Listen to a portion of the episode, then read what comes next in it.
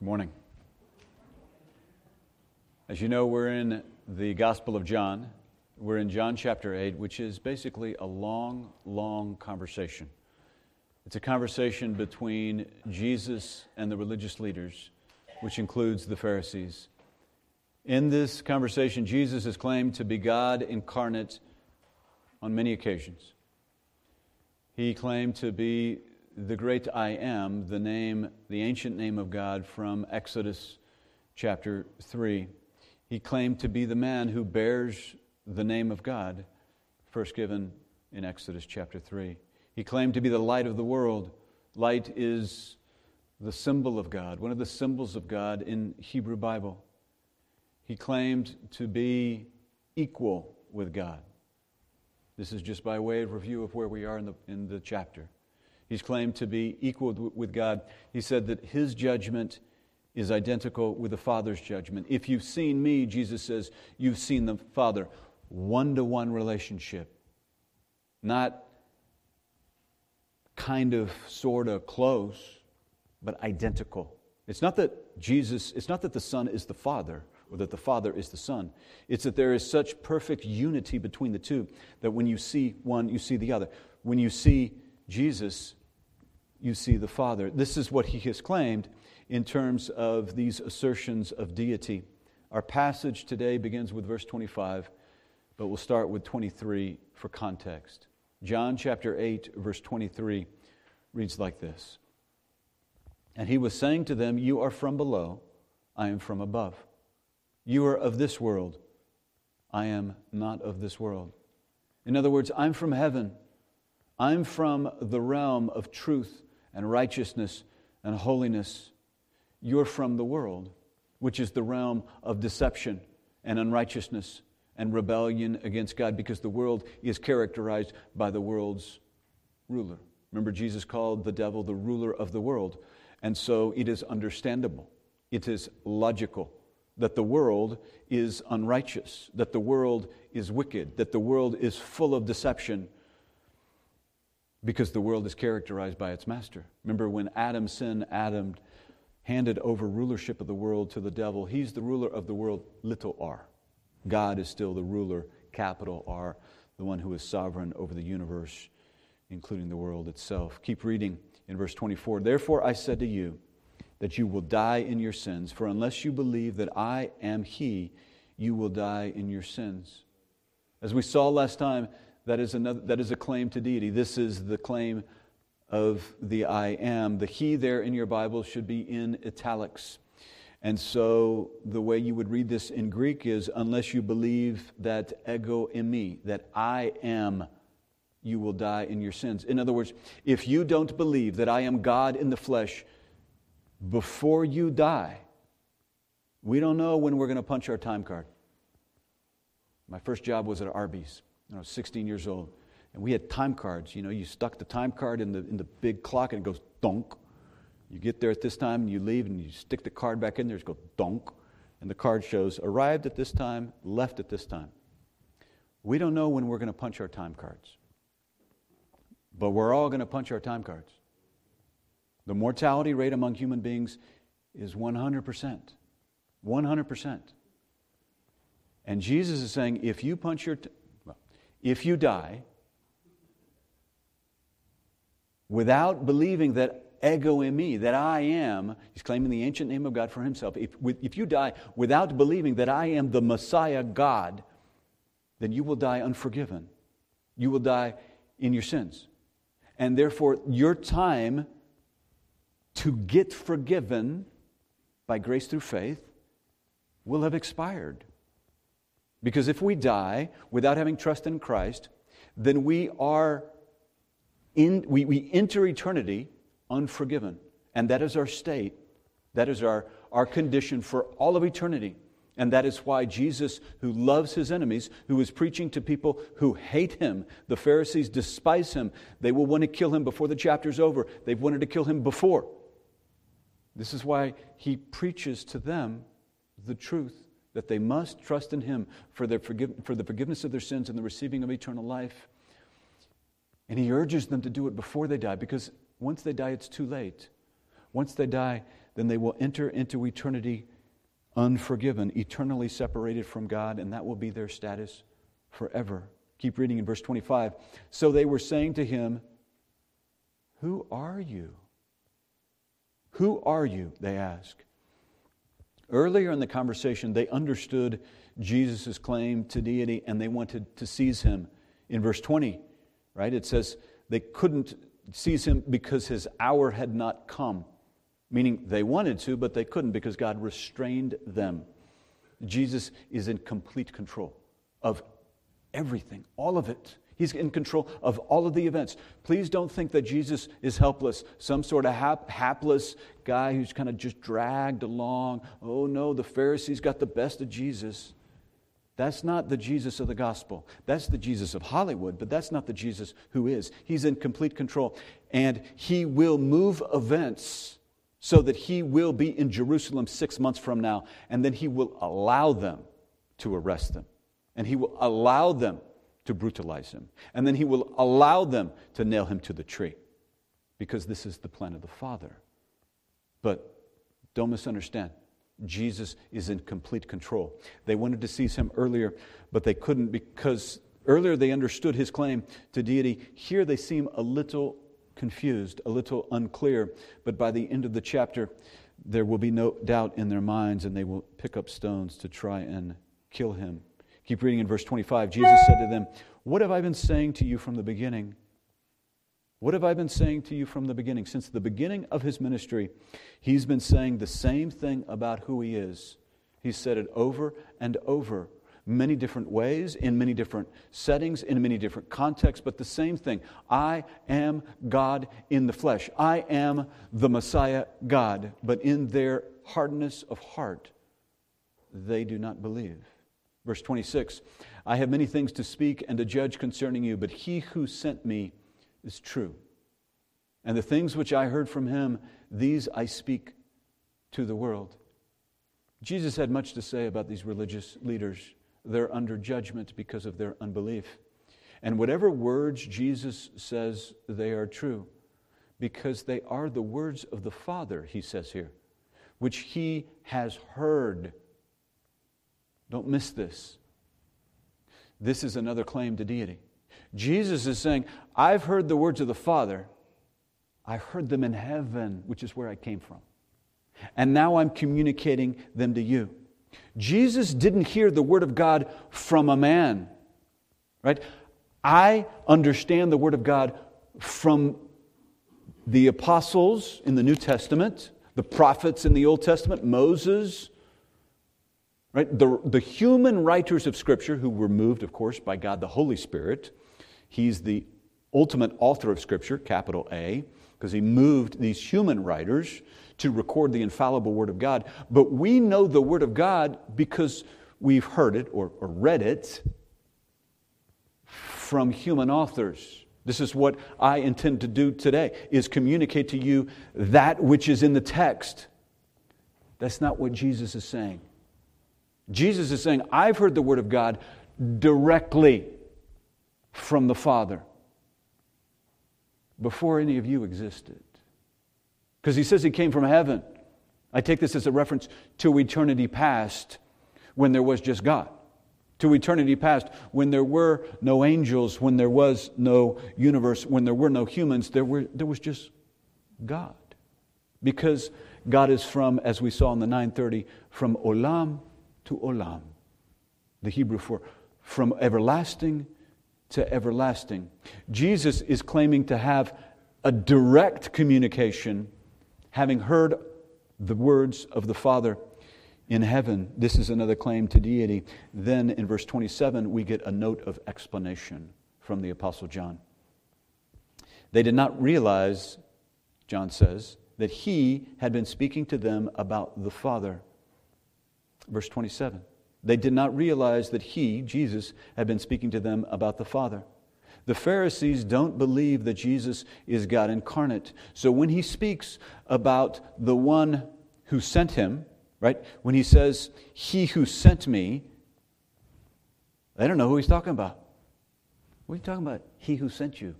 Did some guy around the corner send you over here? Just like we saw last time with respect to Jesus' father. When he spoke, last time we were together, we, we studied the verse where he spoke of his father. And they say, Who's your father? They're thinking of his human father, who's actually his adopted father, Joseph.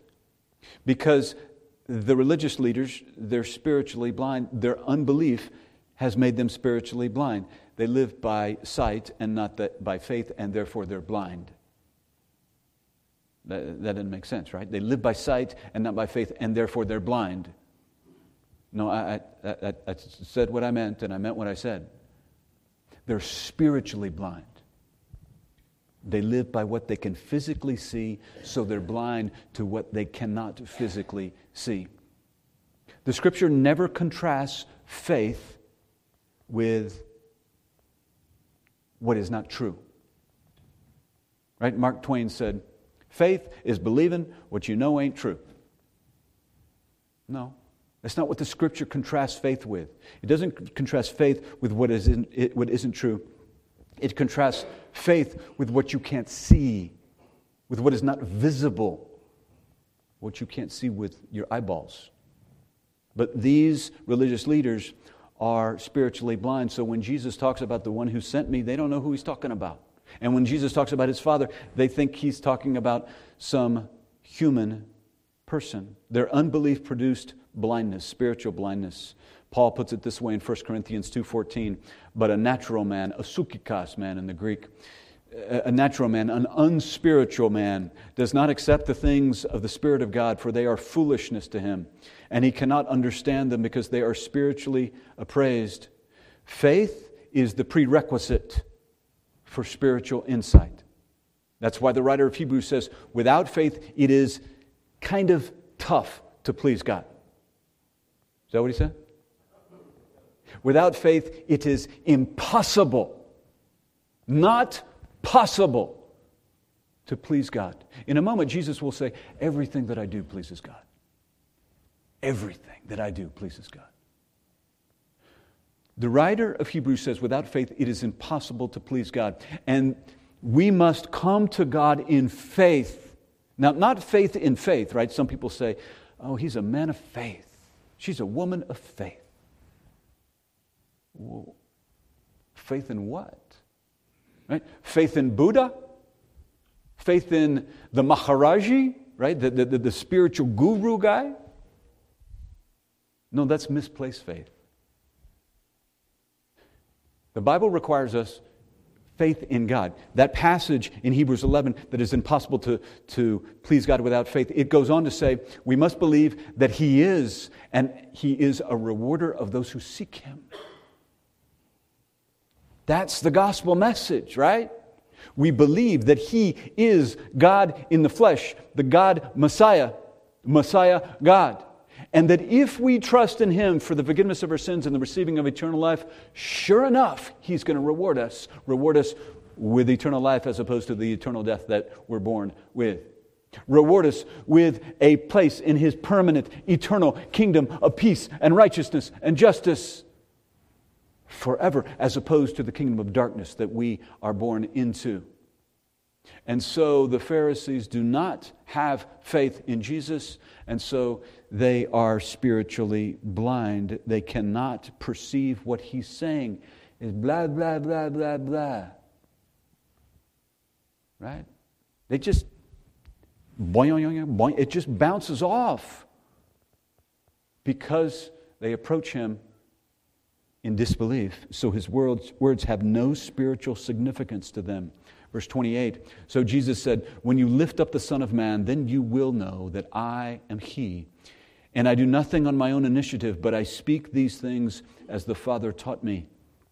Just like before, the He here is in italics. The He here has been added by our Bible translators because the He is, you know, when, when you're reading through the Bible and you find something in italics, the translators are telling you that they've added that word and so they put it in italics. They're, not trying to be sneaky. They put it in italics so that the reader knows, oh, okay, they added that. Usually they add it because they're, they're, they're, trying to smooth out the reading. Sometimes when you're translating from Hebrew into English or Greek into English, sometimes it gets kind of, kind of staccato and kind of kind of choppy. And so they'll add a, a, word that might not be in the original language, but they want you to know, because they're being straight up about it, they want you to know, so they put it in italics.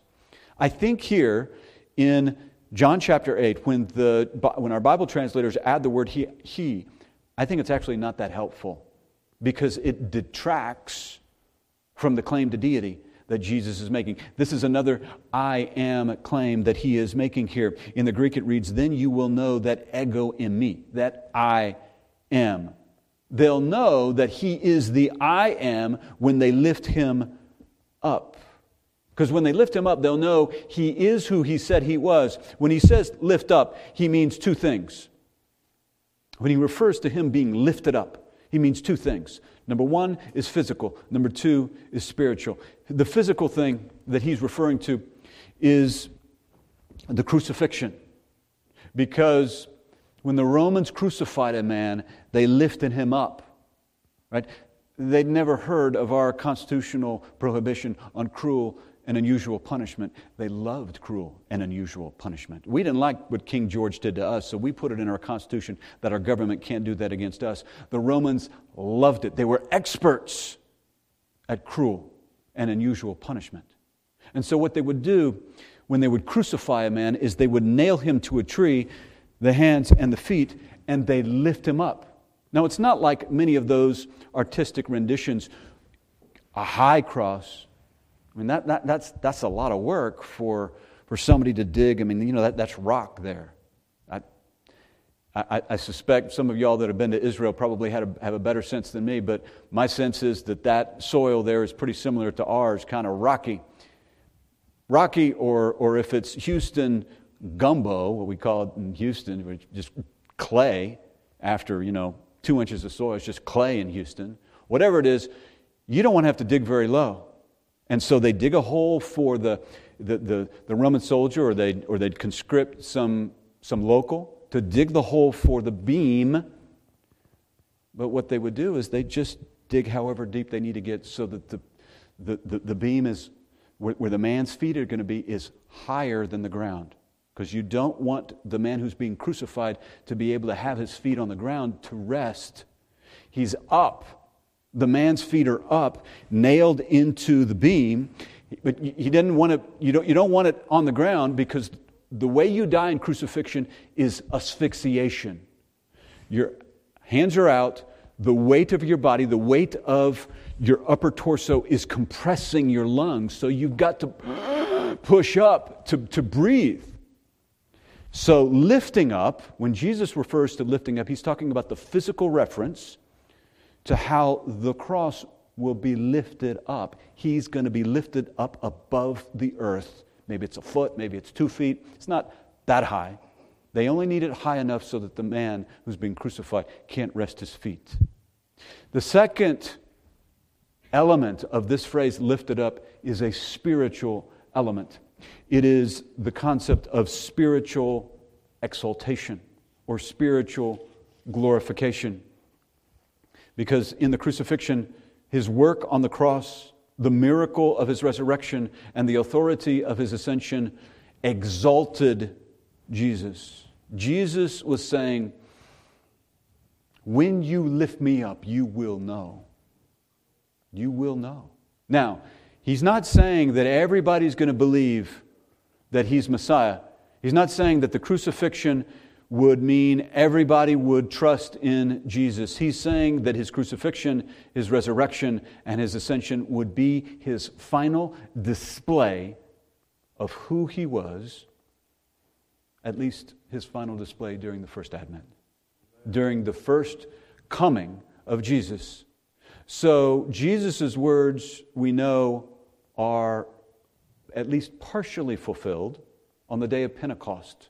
Remember the day of Pentecost, which is 50 days after the resurrection. The day of Pentecost in Acts 2, Peter preached a sermon in Jerusalem. Remember, the, the apostles are there in Jerusalem and they're being mocked. They're teaching the Word of God in Jerusalem. This is the city where Jesus was brutalized and crucified just 50 days earlier. They're being mocked by the crowd. And so Peter stands up and preaches a sermon to the crowd. And there are three elements that are the core of the sermon in Acts chapter 2 the crucifixion, the resurrection, and the ascension of Jesus Christ. Acts chapter 2, verse 36 reads like this in terms of the end of Peter's sermon. Therefore, he says, Let all the house of Israel know for certain that God has made him both Lord and Christ. This Jesus whom you crucified. Peter is speaking to the crowd of Israelites there in Jerusalem. Now, when they heard this, they were pierced to the heart, it says in verse 37 of Acts chapter 2. And then it goes on to say 3,000 souls were saved through that sermon. 3,000 Israelites were saved through that sermon that had as its core the crucifixion, the resurrection, and the ascension of Jesus Christ, even on the day of the crucifixion itself. Jesus' words from John chapter 8 that they will know when he is lifted up. Even from the day of the crucifixion itself, there is fulfillment of those words. You remember the Roman officer who oversaw the brutalization of Jesus, who oversaw him nailed to the tree and ensured that he was dead on the cross. You remember the centurion, right? From Mark 15 39, when the centurion who was standing right in front of him saw the way he breathed his last, his last he said, Truly, this man was the Son of God. It's fulfillment. It's fulfillment on the day he was lifted up. It's fulfillment 50 days after he was lifted up. And it's fulfillment 2,000 years after he was lifted up. Because the core of the Christian message is the crucifixion, the resurrection, and the ascension of Jesus Christ. One day, everyone will acknowledge this everyone the believers, the unbelievers, the mockers, the, those who trust in Christ. Paul put it this way in Philippians 2 8.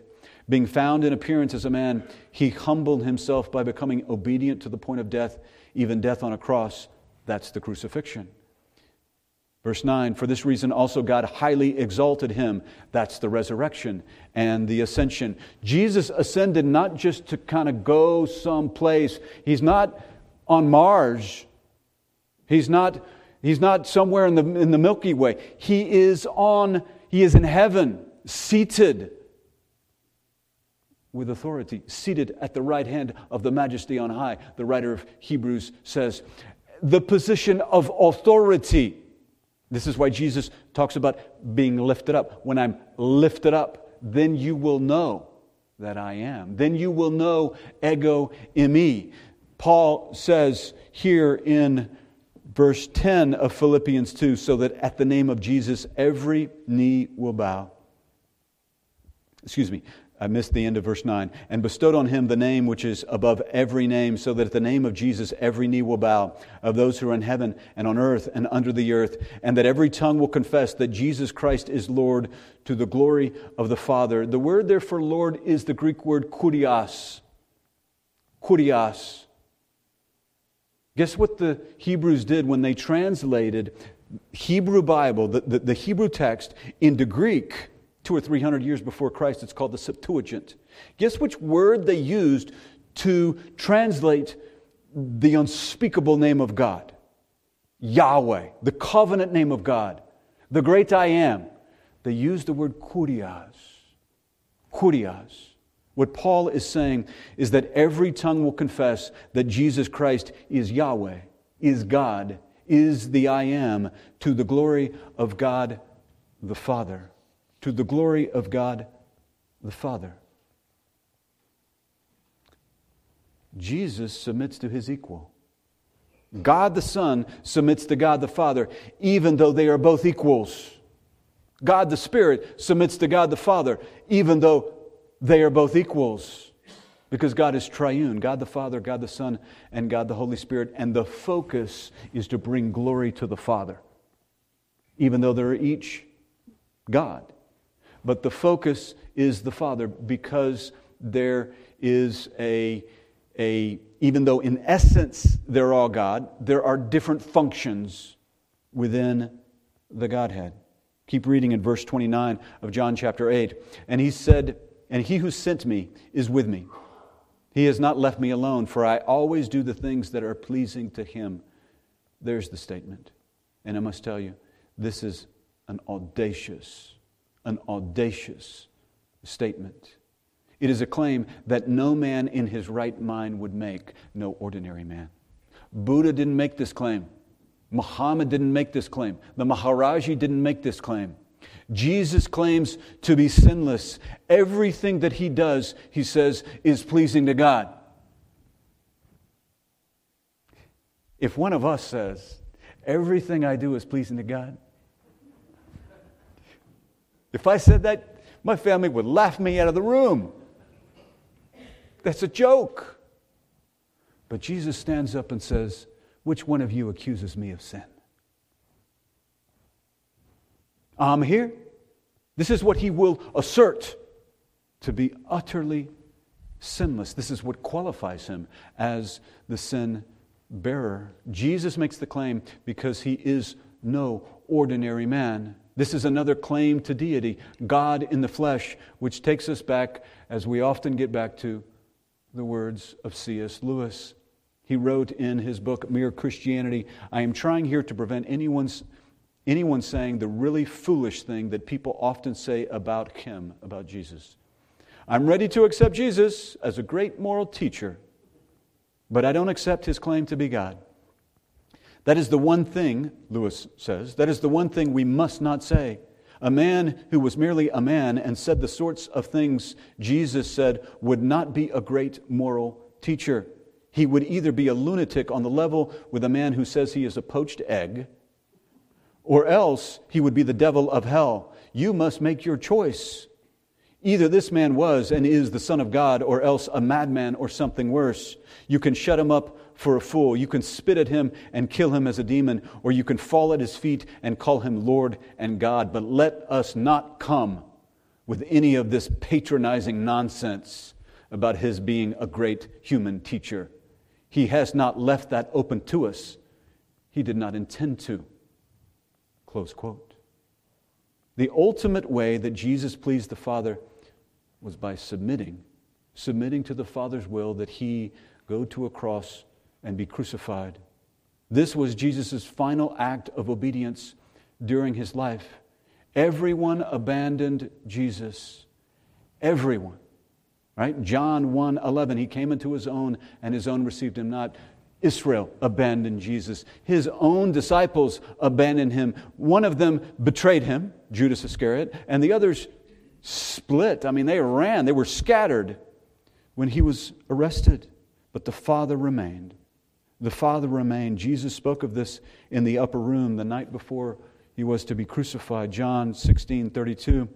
Behold, an hour is coming, Jesus says, and has already come for you to be scattered. He's speaking to his disciples, each to his own home, and to leave me alone. And yet I am not alone, because the Father is with me. Of course, the Spirit was with Jesus as well, but most of Jesus' words focus on the Father. That's because both the Spirit and the Father submit to the, excuse me, the Spirit and the Son submit to the Father's will. But there was a time when neither the Father nor the Spirit were with Jesus. There was a time when the Father and the Spirit both left Jesus. It's when the Father poured out the sins of the world on Jesus. God can have no fellowship with sin. God is utterly opposed to sin, and the Father pours out the sins of the world on Jesus, or to use the language of the prophet Isaiah in Isaiah 53, the Father is pleased to crush him. It's not what the Jews and the Romans did to Jesus that gives you your salvation. It's what the Father did to his beloved Son that gives you your salvation.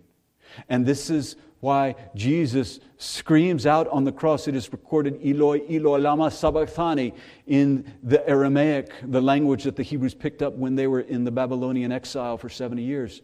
Eloi, Eloi, lama sabachthani, my God, my God, why, has you, why have you forsaken me? Jesus screams out from the cross because the Father and the Spirit could have no relationship, no fellowship in some ineffable, unexplainable, difficult to comprehend way. I believe it, but I don't understand it. The Father and the Spirit and the Son were separated. The Father and the Spirit were not in communion with the Son during those three hours when the earth went black and your sins and my sins were poured out on the Son, and he screams out, My God, my God, why have you forsaken me? In some ineffable way, there was not fellowship within the Trinity as there had been since eternity past. That was the only time that there was not fellowship among the Godhead. That fellowship, of course, was re- restored after that period of substitutionary judgment that Jesus went through on the cross. Keep reading in verse 30. As he spoke these things, many came to believe in him. As he spoke these things, many came to believe in him. In the midst of this conversation with the religious leaders, with the Pharisees who hate him and want to kill him, in the midst of their animosity and antagonism towards Jesus, in the midst of this conversation, they hurl their, their words at Jesus. Jesus responds calmly, decisively, but clearly. He speaks the truth in love. In the midst of this, people are saved. People in the crowd are saved because the Jesus of the Bible, make no mistake, is divisive. He's divisive. His words divide. Jesus said, I come to bring a sword. I'm not, I'm not saying that Jesus is rude. I'm not saying that, that, that Jesus was an ugly person, ugly words, not at all. Jesus was meek and gentle, but he's also spoke the truth, and the truth is divisive Always. Always. And so Jesus spoke these words, and these words saved them.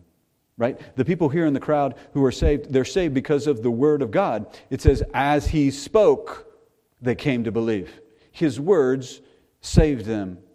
The word of God cannot be stopped. It is unstoppable. The prophet Isaiah said this in Isaiah 55, verse 10 For as the rain and the snow come down from heaven, and do not return there without watering the earth. This is actually God speaking through the prophet. And do not return there without watering the earth and making it bear and sprout, and furnishing seed to the sower and bread to the eater. So will my word be, which goes forth from my mouth. It will not return to me empty. It will not return to me empty without accomplishing what I desire and without succeeding in the matter for which I sent it. The written word the spoken word and the living word, Jesus. Remember, he is the Word of God. That's one of his names, Revelation 19. The written word, the spoken word, the living word are unstoppable. Verse 31 So Jesus was saying to those Jews who had believed him, If you continue in my word, then you are truly disciples of mine and you will know the truth, and the truth will make you free. We should ask ourselves are we dealing with two different groups here? I mean, verse 30 has this group that says they came to believe in him. And verse 31 has this group that's, that is described as those who had believed him. Some believe that these are two different groups. The first group, verse 30, is the group that's ref- that, that, that had genuine faith, true faith, real faith in Jesus. And folks who believe this say that the other group, verse 31, refers to a group who had insufficient faith, inadequate faith in Jesus. And they take this position because of the two different Greek constructions that are used to create these different English phrases. One is believed in him, and the other is believed him. Verse 30 is John's usual Greek construction that he uses for saving faith for those who believed in Jesus. It's the verb pisteuo in the Greek plus the preposition eis, followed by a word in the accusative case. It's the usual way that he does it. Believe in him. John 3:16 for example is the classic example of how John uses this construction. For God so loved the world for God so loved the world that whoever believes in him will not perish but have everlasting life. Believes in him. That's the construction. Saving faith. Then verse 31 is the other construction. It's different. It's the same verb pisteuo plus a word in the dative case without a preposition, translated believe him. One is believe in him, and one is believe him. And so some people say these different Greek constructions are talking about two different people. One believe in him, truly believed, and the other believed him, didn't fully believe. I don't think that's accurate. I don't think that's accurate. That's an accurate statement for two reasons. The fact that we have two different Greek constructions is not significant, it's not material, because sometimes John flips it. Sometimes John reverses it, and he'll use one Greek construction to mean believers, those who had saving faith, and he'll use that same Greek construction for those who didn't have saving faith. For example, this classic Greek construction, like from John 3.16, he uses that same construction in John 2.23, where the people believed Jesus' miracles, but they didn't believe in him as Savior. So, so there he, he flipped the construction. He used it in a totally different context. And same thing for this other construction. Here's my point as I kind of drill down into the Greek grammar. Everybody in here love Greek grammar? the Greek grammar is important here because it's used by those who take this text to say there's a difference between real faith, true faith, deep faith, faith that's sufficient, and faith that's, you know, it's just it's not strong enough. That's not found in the Bible. There's only one kind of saving faith, and that's faith. That's the real point that I'm driving at. There's only one kind of saving faith. You know how much faith you need to be saved? Just a little more faith than no faith at all. It's just either you trust, you believe that Jesus is God incarnate who paid for your sins and is your access to heaven, or you don't. If you do believe that, you are saved and you will not go to hell. If you don't, you're not saved and you will go to hell. It's that straightforward. Saving faith is believing what we're told to believe. Sometimes in the Gospel of John, people will believe that Jesus did miracles. That's not believing Jesus' claim of who he is. That's just believing, I saw the miracle. Yes, you did the miracle. Okay. But they don't trust in him for the forgiveness of their, sin, their sins and the receiving of eternal life. Here's my point we're talking about the same people. Verse 30, verse 31, the same people. This is, this, these are people in the crowd who trusted in Jesus. They were saved. And so Jesus gives them instruction here. Let me just repeat the verse.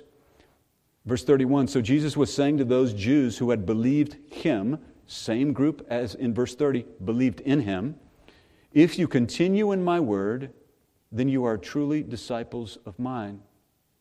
This is a pause. We've had this kind of this, this kind of machine gun back and forth, boom, boom, boom. Pharisees they say this, Jesus says this, Pharisees say this, Jesus says this, as you're going through John 8, and now we get a pause. And the apostle says, in the middle of that machine gun back and forth, there are people in the audience who believed in Jesus. They trusted in him. And now Jesus turns to them and gives them words of instruction. That's what we're seeing in verse 31 and verse 32. And so in verse 31, some people take that to mean if you don't continue in Jesus' word, then you're not saved, right? He says, if you continue in my word, that's the Greek word meno, to remain, to abide, to continue. If you continue in my word, then you are truly disciples of mine. So some people take this to mean if you do not continue in Jesus' word, then you're not saved. They call it the perseverance of the saints. They would say if you don't persevere in Jesus' word throughout your life, then you were never saved in the first place. This is another falsity. That is not true. It is an inaccurate reading of the text. It's a product of not understanding the word disciple. The word disciple here is the Greek word mathetes, which means a learner, a pupil, or a follower. And the Gospels basically use mathetes, disciple, in three different ways. Number one, the 12 disciples who followed Jesus, not all of whom were saved, by the way. Judas Iscariot was not saved. He's called the son of perdition, the son of destruction. The second way that the Gospels use the word disciple is for the crowds who follow Jesus and were not saved. Like in John chapter 6, where you have this crowd who's following after Jesus. They even get in their boats and they go from one side of the lake, of uh, the Sea of Galilee, which is a big lake, from one side of the lake to the other side of the lake to follow him because they want more free food, right? On, one, on, the, on the northeastern side, he fed the 5,000, and they're like, wow, yeah, I love free food. And they wanted a free food guy and they wanted a political leader. So they get in their boats and they follow him to the other side of the lake, to Capernaum, and they're there. They're followers, they're disciples, because disciple has the concept of follower, but they're not there because they trust in Jesus. They're not there because they want to believe in the biblical Messiah. They want a political Messiah who will get them out from underneath the, the, the foot of the, of the Romans. And then there's the third way that disciple is used in the Gospels, and that's those who follow Jesus and were saved. Way number one is the 12 disciples. The second way is people who follow Jesus but weren't saved. And now the third way is people who follow Jesus and were saved. This is how Jesus is using the term in our passage here in verse 31. A believer is truly his disciple if he or she continues in His Word, remains, abides in His Word. The word disciple is not synonymous with believer. You can be a believer and not a disciple. And you can be a disciple and not a believer. Because some of the disciples, I don't mean the 12, but like in John 6, they're called disciples who got in their boats and crossed the lake because they're followers of Jesus. Jesus' statement, to kind of boil all this down, is actually very simple. It's not, straight, it, it, it's not complicated at all. It's very straightforward. If you abide in my word, madam believer, you'll follow me. You'll learn from me. If you don't, you won't. This is very straightforward. New believer, if you abide in my word, you follow my, you, you, you, you obey my word, then you'll be my disciple. You're saved, but you can either waste your life chasing after the world, not abiding in me, or you can give value to your life, which is by abiding in me, by following my word. Jesus is talking to these new converts, these new believers, and he tells them, Abide in my word. Continue in my word, and then you will be my disciple, my disciple of one He's using the third definition one who follows me and is saved. Following Jesus' word means knowledge, truth, and freedom. Knowledge, truth, and freedom. Verse 32 And you will know the truth, and the truth will make you free. This verse is much abused. Much, much, much abused. Secular universities have this as their motto. They have it etched in stone in one of their old buildings. The verse is used to make the point that knowing the truth frees you from ignorance. Knowing the truth empowers you with knowledge. Knowledge is power, in other words. All those things are true, those are accurate. Knowledge is power. Knowing the truth does free you from ignorance, and knowing the truth empowers you with knowledge. All those things are accurate it's just they have nothing to do with what Jesus is talking about. What Jesus is talking about in John chapter 8 is of a spiritual realm, it's of a spiritual dimension. He's not talking about learning stuff in the chemistry lab or in the lecture hall. He's talking about spiritual knowledge. He's saying the believer who continues in my word grows in knowledge, knowledge of the truth. What truth is he talking about? He's talking about himself. Jesus is truth personified. Remember, he said, or he will say, as we study it later in John, I am the way, the truth, and the life. He is the truth. He doesn't merely speak the truth, he does do that, but he is truth personified because God is truth. If the believer continues in Jesus' word, abides in it, then the believer grows not in knowledge of Econ 101 or, or Psych 201 or poli sci such and such class. That's not what Jesus is talking about. He's talking about spiritual knowledge that produces intimacy with Him and freedom, freedom from sin. This is freedom that is not political freedom, like a, like a constitution guarantees. The reason we are the freest, country of all the countries in the world is because our founding fathers were Buddhist. I'm, I'm, no, I'm sorry, they were Muslim. You're right. They were atheists. No, they were Christians. They were Christians. And so, with that spiritual freedom, that colored how they viewed the world, how they viewed government, for example. And so they crafted a document that we still have today. It's, it's, it's abused by many courts often, but we still we have a document that is colored by their spiritual perspective, the spiritual perspective of our founding fathers, fathers, of our founding fathers. And so that correlates to political freedom, but Jesus isn't even talking about political freedom here. He's talking about spiritual freedom, freedom from sin. We'll see more of that as chapter 8 unfolds. Sin is a brutal, cruel taskmaster.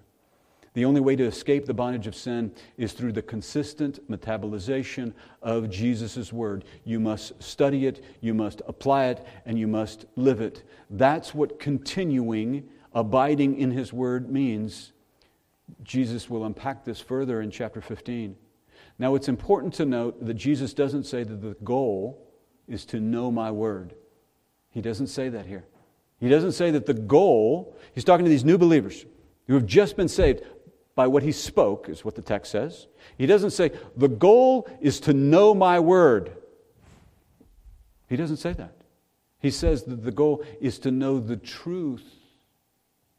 To know the truth, and that produces freedom from sin. The end game is not the study of the Word of God. The end game is not the study of the Word of God. I'm not knocking the study of the Word of God. I'm dedicating my life to the study of the Word. I'm not knocking it at all. I'm just saying that's not the end game. That's a means to an end. The end game for the believer in this life is intimacy with Christ. That intimacy produces liberty liberty from the lusts of the world, liberty from the lusts of your sin nature, liberty from sin. This liberty first begins with salvation, believing in Jesus, believing that He is the I am, the Messiah God, and then walking in His Word. Now, I need to be clear about something. This analysis that we've done here and this discussion about saving faith and, and how some people approach faith of, you know, he had sufficient faith, but she had insufficient faith. So he's saved, but she's not saved. I don't mean to suggest that there is no consequence for sin. Because th- th- th- those who take that approach, what they often do is, is they say, you must remain in His Word, you must continue in His Word throughout your life, otherwise, you're not saved. It's another way of saying you must persevere. I don't believe in the perseverance of the saints. I believe in the preservation of the saints. God preserves us. Your salvation is not dependent on you. Don't flatter yourself. You're not that important, nor am I. Your salvation is dependent on God. You can't lose your salvation because it's not dependent on you. If you fail, if you sin, and you will, that doesn't negate your salvation because your salvation was never dependent on you in the first place. It was dependent on God. Now, when I say that, I'm not encouraging sin. I'm not, this is not a license to sin. This is a license to love, to love your master who purchased you with his blood. People think, oh, no, no, no, no, no, you're going to encourage sin. No, we're not encouraging sin. Uh, we should be clear. The Bible is crystal clear. The believer who engages in sin, God's going to take out his belt and it's going to hurt. He's going to take out his divine belt and he's going to whip you. David is the prime example who is not in hell. David who committed adultery.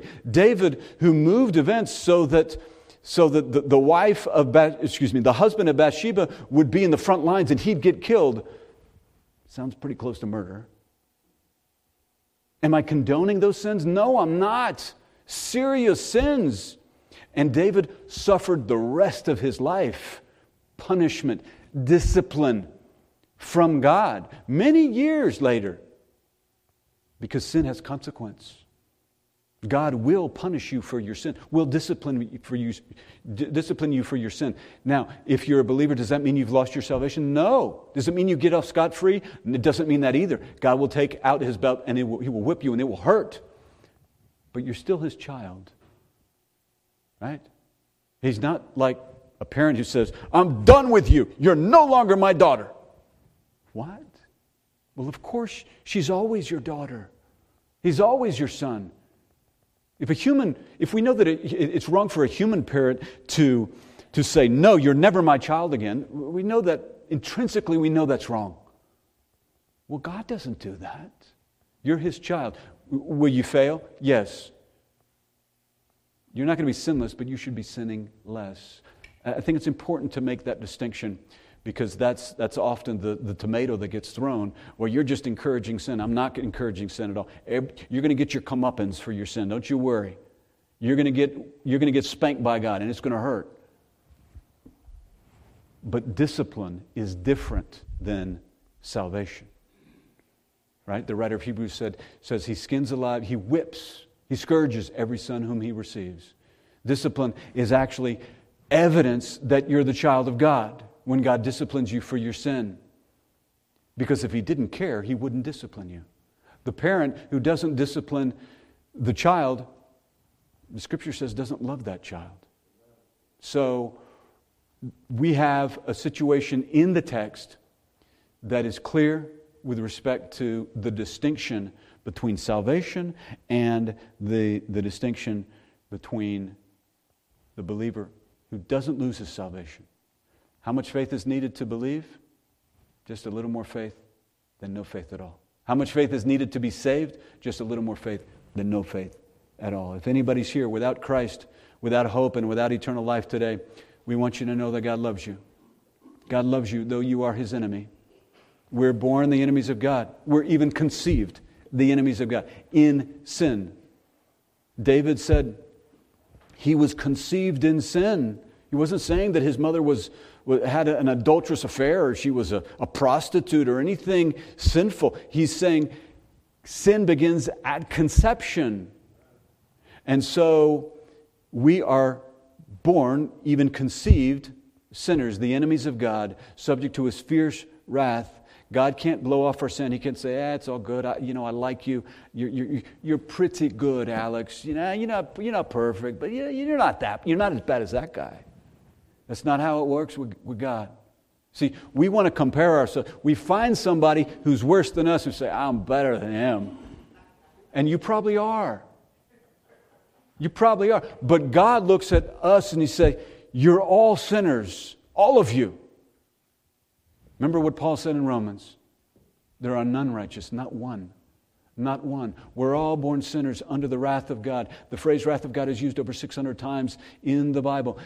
God is a God of mercy and love and compassion, but make no mistake, He is also a God of wrath and judgment and righteousness and holiness.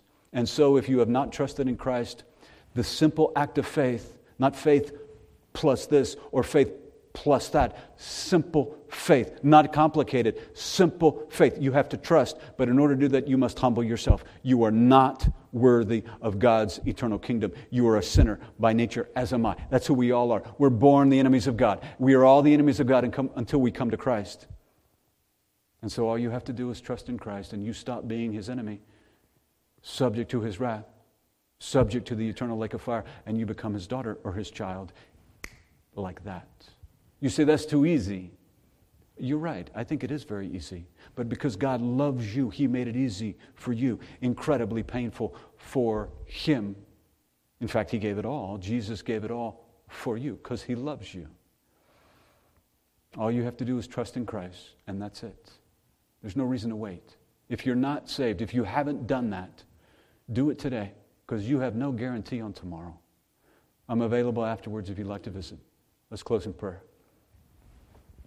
Father, we thank you for your word. We thank you that you have recorded it for us. We thank you that you sent your Son, Jesus, God the Son incarnate, to die for us.